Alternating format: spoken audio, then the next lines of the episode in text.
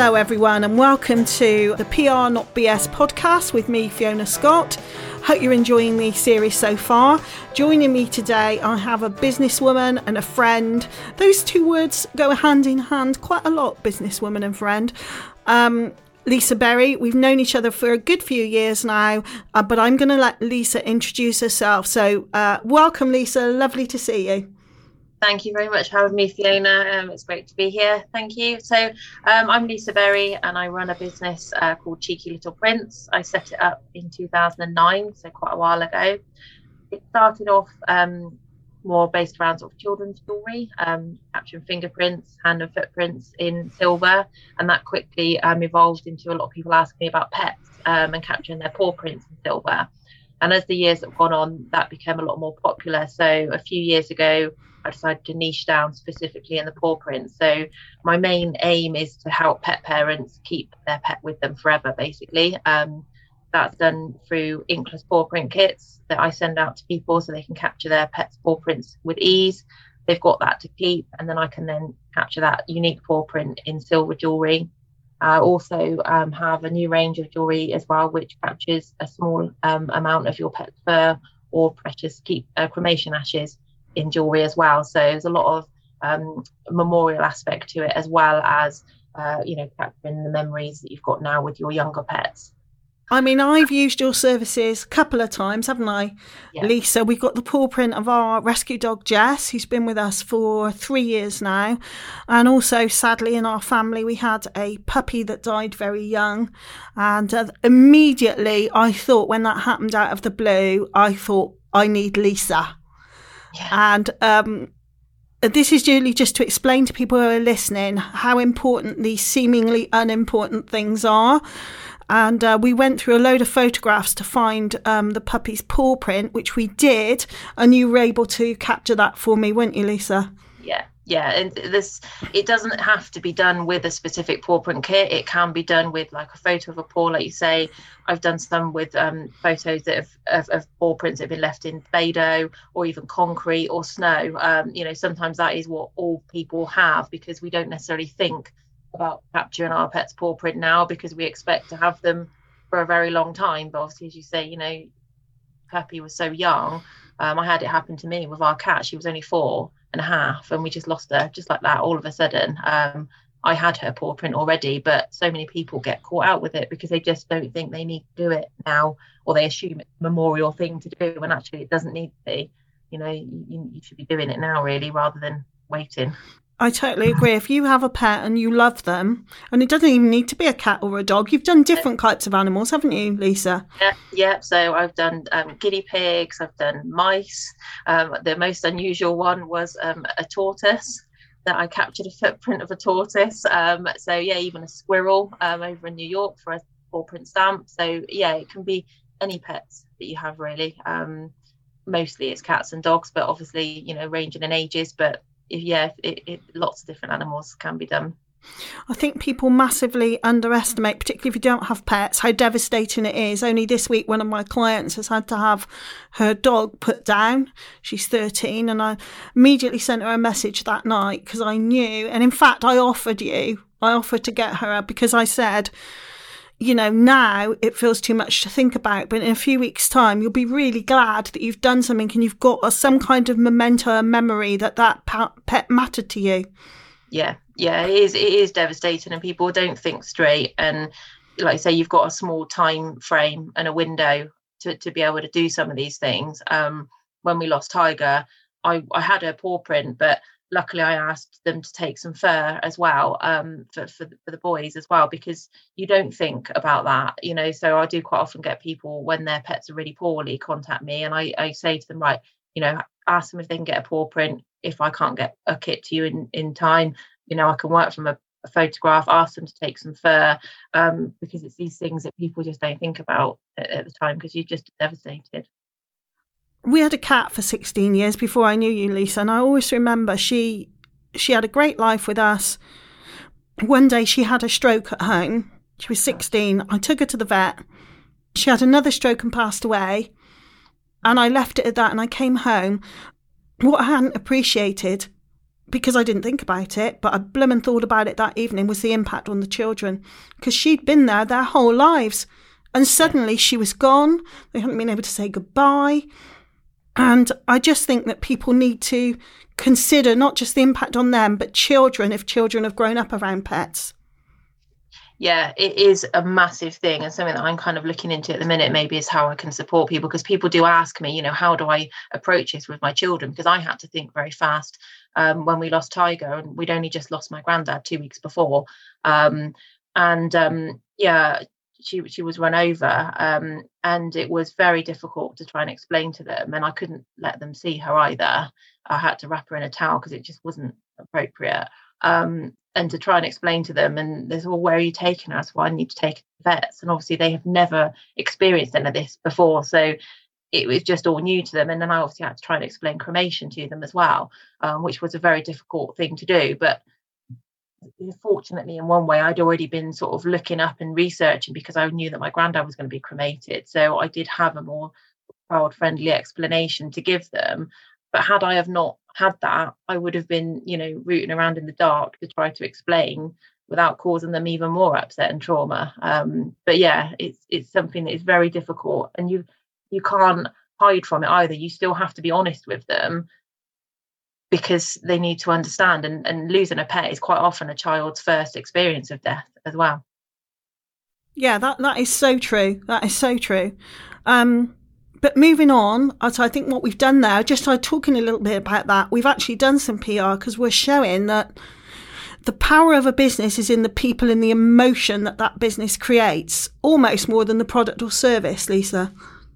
Yeah i'd agree. And um, that's something that i've focused on when I've been communicating with people as well is actually otherwise sometimes people don't understand why they need what you offer. And stories as you know are obviously very important in in conveying that because people relate to it. Um you know trying to explain a product people might not relate to it. However if you're explaining how someone has lost a pet um, or they they've been very poorly and you've offered them a, a keepsake to keep and you've guided them through that process they will often relate to that because maybe they may have lost a pet in the past and have realized the emotions that that's caused them and how they've tried to sort of cope with that.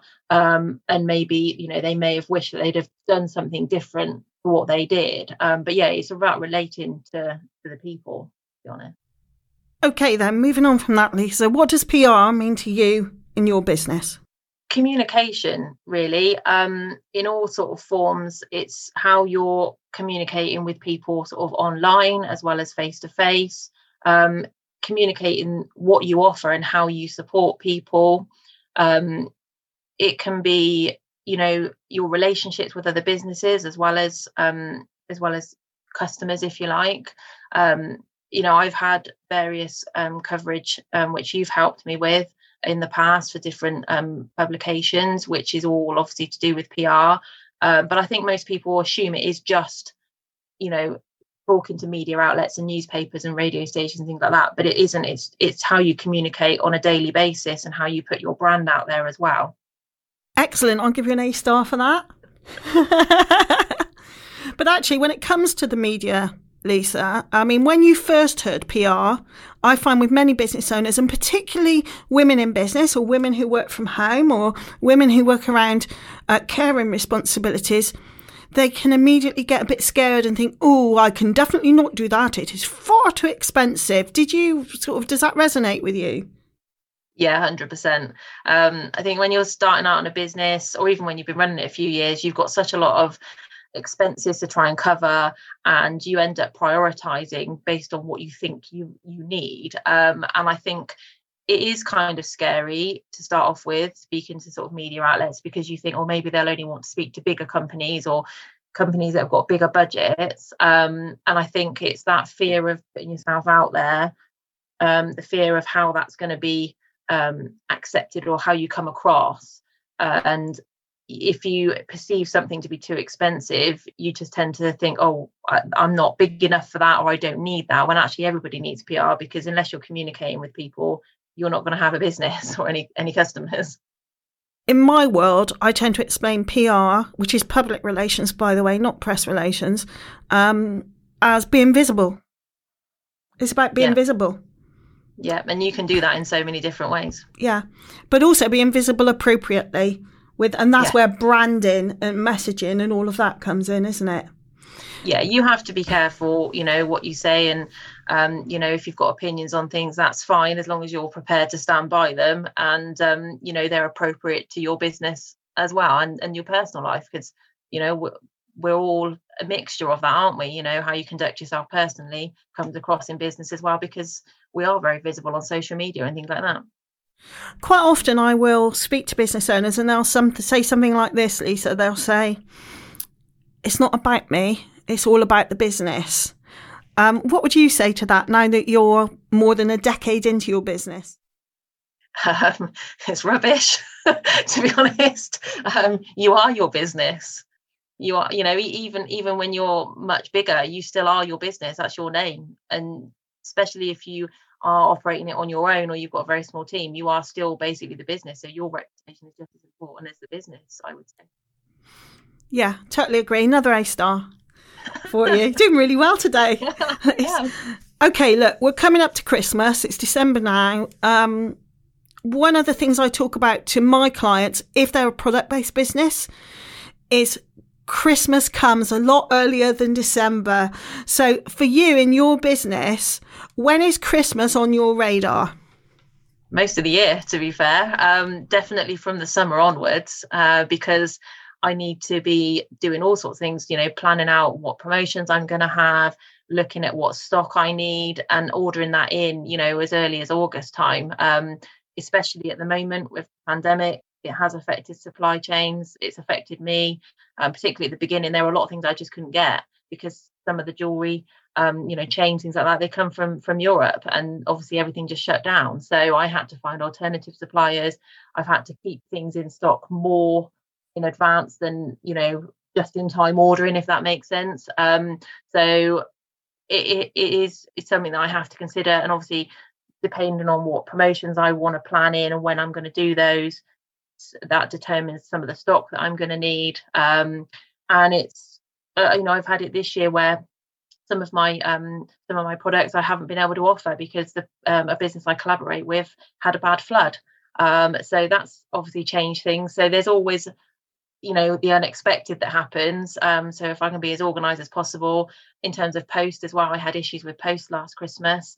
Um, so again, that's got to be factored in. I always tell people to order earlier rather than later anyway, but there's always a lot of people that order, you know, late, and I'll do as many as I can, but there comes a point where obviously especially if it's not local is whether i can get it to them um, international post as well i have to think about that on the etsy shop um, about when i'm going to be able to post up until because obviously if people order their products they want to make sure they get there in time.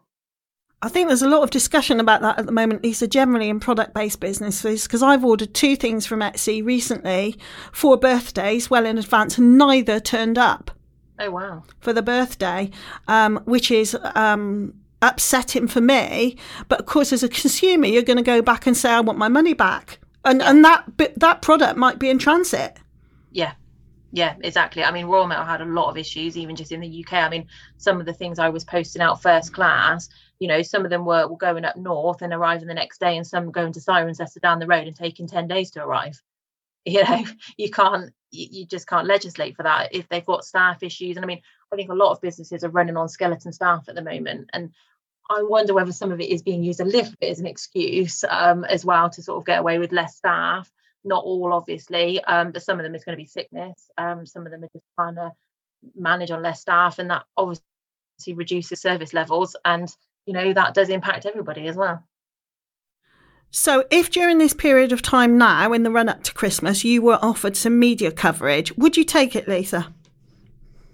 depends on what it is to be fair and what it what it's around but yes my, providing it was appropriate to the business and, and and it was you know i was able to offer my opinions on it then yeah Brilliant. Again, right answer. So tell me, tell me some of the coverage you've had and around what issues or subjects that stick out mostly in your mind.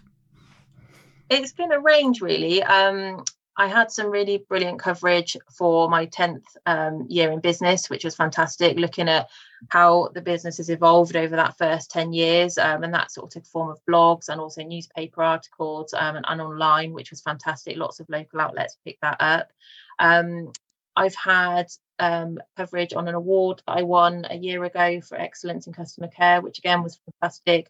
And I find as well that a lot of the local papers really want those good news stories because unfortunately there's enough bad news out there and enough negative stories actually people do want to see good news. Um, I think people assume that bad news sells more, but actually we want to be picked up, especially at the moment. We want to see something that's happening or someone's achieving something. Um, I've also had some really good coverage um, on a story that was a couple of years back, two or three years back now, um, where a girl lost her part-time job because she'd lost her dog and she phoned into her employer and explained that she was obviously absolutely devastated and didn't feel that she was able to put in her shift at work that afternoon so could they find um, an appropriate replacement and the employer was very unsympathetic and said well no unless you can find someone else to cover your shift don't bother coming back you've lost your job which was a horrendous attitude to take for someone that's just lost their dog um, I would imagine the employer probably doesn't have a pet themselves, so maybe didn't have that understanding. But I'd argue that just because you can't put yourself in their position, you can still have compassion for somebody else, you know, even if you're not a pet owner. And um, the story got picked up by many, many different um, publications all across the UK. And um, I started making some some comments myself um, about my feelings on that, you know, pet um, employers should be looking at pet bereavement um, because it is a bereavement. It's a, a big thing for someone to take on. And if you're still expecting them to work, but they're not actually in a fit state to work, you know, what if they make a mistake? Depends on what sort of job they do as to how impactful that is. Um, but also, they could be um, off work for a much longer period of time because if they're not given that support in that initial period of time, you could find they have all sorts of mental health issues later on. And you're then obviously maybe have an employer that's on long term sick leave. So it's short sighted not necessarily appreciate what someone's going through. Yeah, I remember that story. In fact, I think I sent you something about it and said to you, didn't I? You need to be talking about this. Um, yeah, and I will do that for good contacts in business. But um, have you noticed it's become a thing that's come up and again and again and again?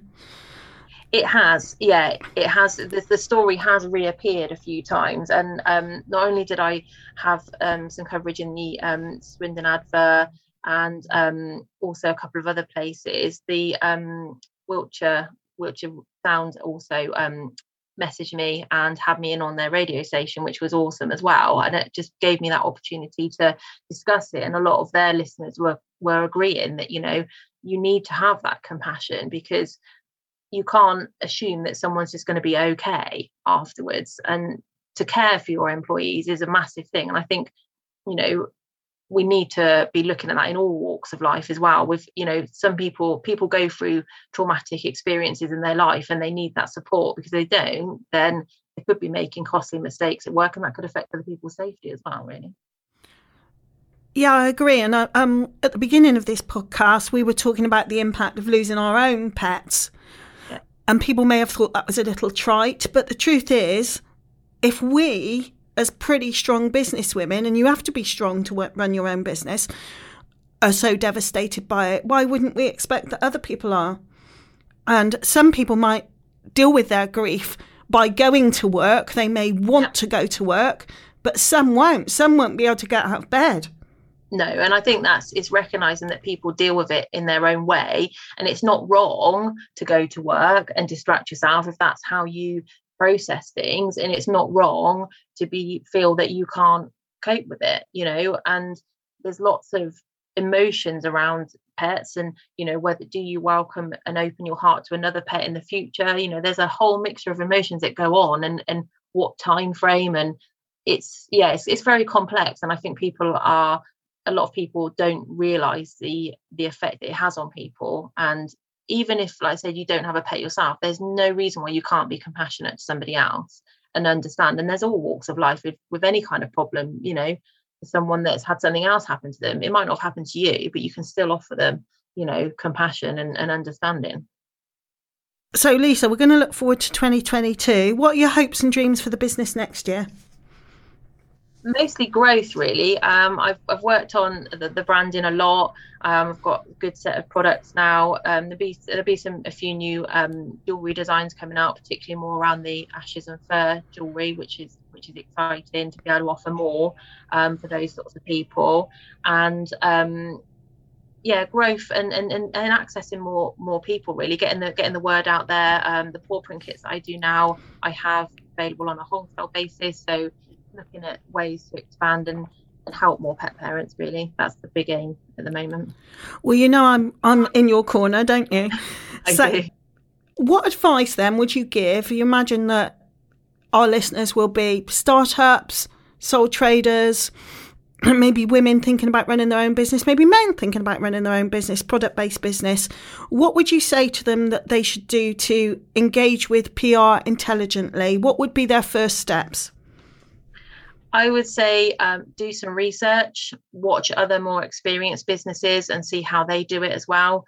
Um, look out for resources, um, you know, from people like yourselves that have a whole range of products from either done for you PR or you know you've got a lot of educational workshops and your own online course things like that which i've done and found massively helpful um, for people that aren't maybe at the stage where they can afford um, you know a lot of a lot of pr um, help and done for you stuff so educate yourself and learn from other people's mistakes as well as their successes you know you can probably find examples of PR that hasn't been done particularly well. Um, and, and there's value in learning from it. You know, make your mistakes for other people, I would say as well it is a fallacy in business to think, oh, I've only got a little business, there'll never be any problems, I'll never make any mistakes. I'm going to do a whole podcast on that actually. Yeah, definitely. okay, Lisa, thank you so much. Let's just tell our listeners how can they find you? Hopefully, all over the internet. So, um, I have a website, um, cheekylittleprints.co.uk. You can find me on Facebook, Instagram, Twitter. Um, I'm on LinkedIn via Lisa Berry, and I've also now got a page as well, which I've just started up. So that's that's quite good fun at the moment. Uh, Pinterest as well. So yeah, it should be fairly easy to find, hopefully. So you've got it there, listeners. Cheeky little prints. She can post all over the world. Is that right, Lisa? Yeah. Cool. Is, yeah. That's it. And um, you've heard it here today. If you need anything for your pets, memorials, you know where to go. Thank you so much, Lisa. I'm just going to sign off myself. Thanks for listening in. Hope you've enjoyed today's podcast. Look out for the next one. You can find me at www.scottmedia.uk. Um, you'll find details of my power hours, my PR retreat, various other things that I offer. Thank you very much and look forward to seeing you the next time.